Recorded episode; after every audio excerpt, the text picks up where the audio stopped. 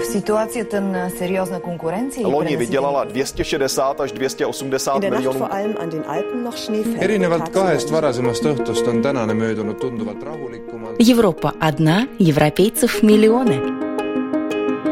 A Jobbik azonban bejelentette, hogy egyetlen Idag så rendezvényen besökte vdn Michael O'Leary Un tânăr medic român plecat de an bun din țară Разные взгляды на жизнь в программе «Европа лично». Собрал создать на гражданство по сети бесплатные языковые курсы. Новая идея общественной интеграции в Эстонии. Учитывая, что в прошлом году об эстонском гражданстве ходатайствовали 700 человек, можно предположить, что на курсы смогут попасть все желающие. Путешествие надежды без надежды. Итальянцы отправляются в организованные туры поиска работы в своей стране. Поездка туда и обратно стоит 70 евро. Недешево, если учесть, что деньги, скорее всего, будут выброшены на ветер. Моя прививка – мое личное дело. Родительские организации Польши пытаются переписать законы об обязательной вакцинации. Потому что государство не гарантирует выплату компенсаций в случае побочных эффектов от прививки. И песенный конкурс Евровидения. На вкус на цвет товарищей нет.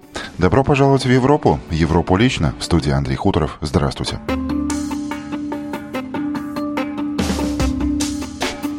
Но начну совсем с другой темы. Соединенные Штаты, несмотря на протесты, не отказались от планов переноса посольства в Израиле из Тель-Авива в Иерусалим. В Европе продолжает критиковать этот шаг, так как Иерусалим и без того является яблоком раздора между израильтянами и палестинцами. Как отразится это на ситуации в регионе? О символическом значении этого шага и конфликте вокруг него обозреватель Deutsche Welle Катерина Иванова. На улицах Иерусалима сегодня особенно оживленно. Если в центре города этим мало кого удивишь, то довольно тихий район Арнона на юге Иерусалима к такому вниманию не привык. Именно сюда США перенесли свое посольство из Тель-Авива. Торжественную церемонию открытия приурочили к 70-летию Израиля. Дональд Трамп, вопреки обещаниям, так и не приехал, зато прилетела его дочь Иванка с мужем Джаредом Кушнером. Спасибо президенту Трампу за его смелое решение. Спасибо за то, что вы делаете союз Израиля и США сильнее. Решение о переносе посольства было принято Трампом в январе, вопреки устоявшейся политике США по урегулированию ситуации на Ближнем Востоке и не раз подвергалось критике со стороны других государств. Ведь вопрос о статусе Иерусалима был яблоком раздора между Израилем и палестинской автономией. И по мнению международного сообщества, эту проблему должны решать сами конфликтующие стороны. Так же думают и в Берлине. Германия поддерживает Израиль, однако подчеркивает при этом, что как для Израиля, так и для палестинцев очень важно, чтобы было создано жизнеспособное палестинское государство. Берлин придерживается своей прежней позиции, которая полностью совпадает с мнением международного сообщества и решением ООН и не признает Иерусалим столицей Израиля. Поэтому и посольство находится в Тель-Авиве. Так что немецкое посольство переезжать не собирается. Среди жителей Иерусалима мнения о переносе посольства разделились. Одни радуются и говорят о признании города столицей Израиля, а другие возмущены и выходят на демонстрации, которые начались еще за несколько дней до открытия посольства. Еще никогда Иерусалим не был настолько разделен и нестабилен, и его статус еще никогда так не оспаривался. С другой стороны, решение перенести посольство в Иерусалим стало смертным приговором, руководящей роли США в политическом урегулировании конфликта. Это четкое послание палестинцам и арабскому миру. Оставьте надежду, вы можете потерять Иерусалим. При этом, по мнению экспертов, несмотря на обострение ситуации в секторе Газа и демонстрации противников в самом Иерусалиме, за рамки протестов этот конфликт не пойдет. Переезд американской дипмиссии завершится только через несколько лет. До тех пор в Иерусалиме будет работать только посол США. Эстонские неграждане, выразившие желание пройти процесс натурализации и получить паспорт гражданина, впредь смогут пройти бесплатные языковые курсы. Более того, им предоставят оплачиваемый учебный отпуск, также за счет государства. Соответствующий законопроект уже прошел первое чтение в парламенте. Все подробности у корреспондента актуальной камеры эстонского телевидения Ильдара Низамединова. Со следующего года у желающих получить эстонское гражданство появится возможность попасть на бесплатные курсы государственного языка. В госбюджете будет для этого предусмотрено свыше 2,5 миллионов евро. Мы смотрим, что такое достигнуемое возможность было бы тысяч человек в год. Мы планируем такие возможности, поэтому, что мы не знаем сегодня, сколько людей по-настоящему захочет, это будет в резерве. Учитывая, что в прошлом году об эстонском гражданстве ходатайствовали 700 человек, можно предположить, что на курсы смогут попасть все желающие. Помимо самих курсов, людям будет предоставлен и оплачиваемый государством учебный отпуск. Это 20 дней в течение года. Если он берет там один день в неделю или 10 дней э, в месяц, это уже как договоренность работодателем и желание человека, как готовиться, скажем, экзаменам. С желающими воспользоваться всеми этими возможностями будут заключать специальные договоры. С тех, кто курсы пройдет, а экзамен не сдаст или ходатайствовать о гражданстве не станет, потраченные на обучение деньги будут взыскивать. По мнению оппозиционной партии реформ, это слишком сложная и бюрократическая схема. Легче сделать это так, что человек сам платит, сам выучит язык, и тогда уже после этого он знает, что если он сделает экзамен, то государство платит ему обратно. Строго говоря, и сейчас у тех, кто сдал экзамены, необходимую для получения гражданства категорию B1, есть возможность получить компенсацию. Но, во-первых, размер компенсации не превышает 384 евро, а курсы стоят обычно больше. И, во-вторых, у некоторых просто нет денег для предоплаты курсов. По мнению представителей партии реформ, получить эстонское гражданство многим живущим здесь иностранцам мешает вовсе не отсутствие денег для оплаты языковых курсов. Самая большая проблема сегодня не в том, что они не знают язык. Наверняка э, большинство из тех людей, которые могут ходатайствовать сегодня эстонское, эстонское гражданство, они могут это сделать, потому что они знают язык, они, они наверняка могут сделать и экзамен на Конституцию, они здесь достаточно жили, это их добровольное решение, почему они не ходатайствуют эстонское гражданство. Но, несмотря на скептическое отношение к этой инициативе правительства, оппозиционеры не намерены активно противостоять ей.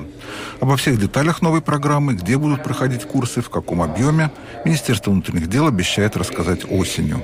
Когда мы скажем, что время уже для регистрации, люди начнут регистрировать, мы посмотрим интерес, мы посмотрим, где, что и как, так будем заключать договора. Добавлю, что число неграждан в Эстонии составляет 80 тысяч человек, но далеко не все из них спешат за эстонским паспортом. Так, количество граждан России у наших северных соседей увеличилось уже до 100 тысяч человек. Это программа «Европа лично» и далее у нас новости без политики из Италии, Польши и Венгрии. Итальянцы все чаще отправляются в путешествие надежды.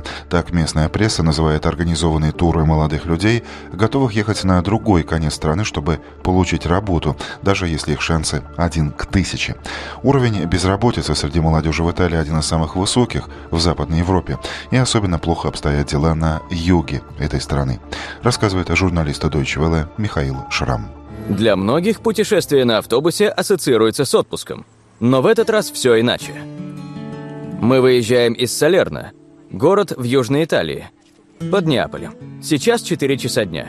27 пассажиров садятся в автобус и отправляются в так называемое «путешествие надежды». Дорога пройдет через всю Италию, до города Турин, на севере страны. В местной больнице есть 5 вакансий. Ищут младших медицинских работников. А заявок поступило 5000, а пока эти люди проведут в пути 30 часов. Наши поездки пользуются огромным спросом. Хотя особенного комфорта мы не предлагаем, но едем без пересадок и вовремя привозим прямо на собеседование. А потом сразу едем обратно. Так что не надо тратить деньги на отель. Впереди полторы тысячи километров, и ночь в автобусе не лучшее место для ночлега. Поездка туда и обратно стоит 70 евро. Недешево, если учесть, что деньги, скорее всего, будут выброшены на ветер. Ведь шанс получить работу очень мал. Всего лишь один из тысячи. Я наверняка приеду очень уставшей.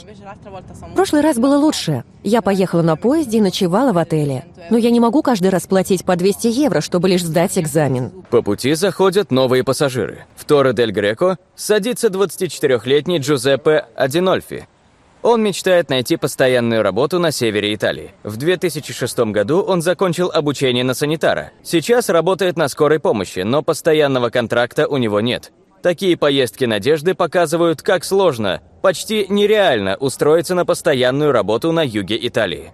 Италия 2018 года. Туризм такого рода – привычное дело. Утро в Турине. Здесь собрались 5000 человек – в арендованном специально для собеседования спортзале начинается борьба за пять рабочих мест. В течение нескольких часов надо сдать два экзамена. Результаты второго экзамена будут известны лишь через несколько дней. Те, кого не отсеяли после первого экзамена, отправятся домой полном неведении. На этот раз было труднее, чем обычно. Два экзамена. С первым я не справился, поэтому второй даже не стал заканчивать. Четыре часа дня. Автобус едет обратно. Почти 30 часов ушли на то, чтобы попытать счастье и найти новую работу. Многие так отчаялись, что пошли на радикальные меры. Многие коллеги уехали за границу в поисках работы. Им все надоело. Ты тратишь столько времени и денег и находишься в постоянном стрессе, хотя просто-напросто хочешь работать. Только в прошлом году 200 тысяч итальянцев покинули страну. Антонелла уезжать не хочет. Многие в автобусе задаются одним и тем же вопросом. Стоит ли продолжать поиск работы или надежды нет? Наступят ли когда-нибудь лучшие времена на юге страны? Такие путешествия «надежды» в кавычках говорят об отчаянии. Теперь понятно, почему на парламентских выборах в Италии побеждают популисты, а правительство там работает не больше одного года. Польша собирает подписи под гражданским законопроектом об отмене обязательной вакцинации детей. Авторы идеи считают так. Прививки обязательно лишь в том случае, если в стране эпидемия. Но когда такой угрозы нет, решение прививать ребенка или нет должны принимать только и исключительно родители. Пока общество и политики спорят, врачи в шоке. Из-за массового отказа от вакцины в страну вернулась кори и другие заболевания, о которых еще десяток лет назад говорили в прошедшем времени. Чем завершится эта дискуссия? Ответы на этот вопрос искала обозреватель радио Польша Ирина Завиш. В настоящее время прививки в Польше являются обязательными для всех детей, однако такое положение вещей имеет место не во всех странах Европейского Союза. Представители объединения Стоп-НОП и те, кто выступает против прививок, считают, что необходимы изменения в польском законодательстве, потому что государство не гарантирует выплату компенсаций в случае побочных эффектов от прививки. Председатель неправительственного объединения Стоп-НОП Юстина Соха рассказала о масштабе побочных эффектов от прививок. Официально зарегистрировано лишь 2000 таких случаев на 8 миллионов человек. Однако есть твердые доказательства того, что статистические данные, собранные по так называемой пассивной системе, не имеют ничего общего с реальностью, что масштаб побочных эффектов значительно больше. В предлагаемом нами гражданском законопроекте о побочных эффектах после прививки будет сообщать непосредственно родитель ребенка. Это сделает систему более справедливой. Профессор Анжи Зелинский из Национального института общественного здоровья считает, что противники прививок не понимают их смысла и пользы. В настоящее время некоторые болезни могут возвращаться. Происходит все больше заражений. Например, постепенно возвращается коклюш. Кроме того, распространяются случаи вирусного гепатита типа А. Польша всегда была страной, которой завидовали западные страны из-за высокого уровня прививания польских детей. Сейчас постепенно завидовать становится нечему. Глава фонда Института профилактики инфекционных заболеваний Павел Гжесевский также разделяет мнение, что рост количества отказов от прививок – это опасная ситуация. Сегодня мы наблюдаем более тысячи случаев Одры в Германии, более 5000 случаев в Италии. Это конкретные цифры. Причем болеют как раз те, кто не сделал прививку. По словам Павла Гжесевского, можно двигаться к тому, чтобы когда-нибудь прививки стали добровольным выбором родителей, однако для этого необходимы долгие годы подготовки, как в организационном смысле, так и в нравственном. И Евровидение 2018 на вкус и цвет товарищей нет. Венгрия отправила на песенный конкурс рок-группу КВШ, но тяжелый металл не понравился многомиллионной телеаудитории. Несмотря на яркое выступление и бурные овации, как можно было слышать из зала, поющие венгры заняли лишь 21 место. Впрочем, домой они вернутся не с пустыми руками, им присуждена особая премия за лучшие спецэффекты. За своих переживала и журналист русских новостей венгерского телеканала М1 Мария Тамаш.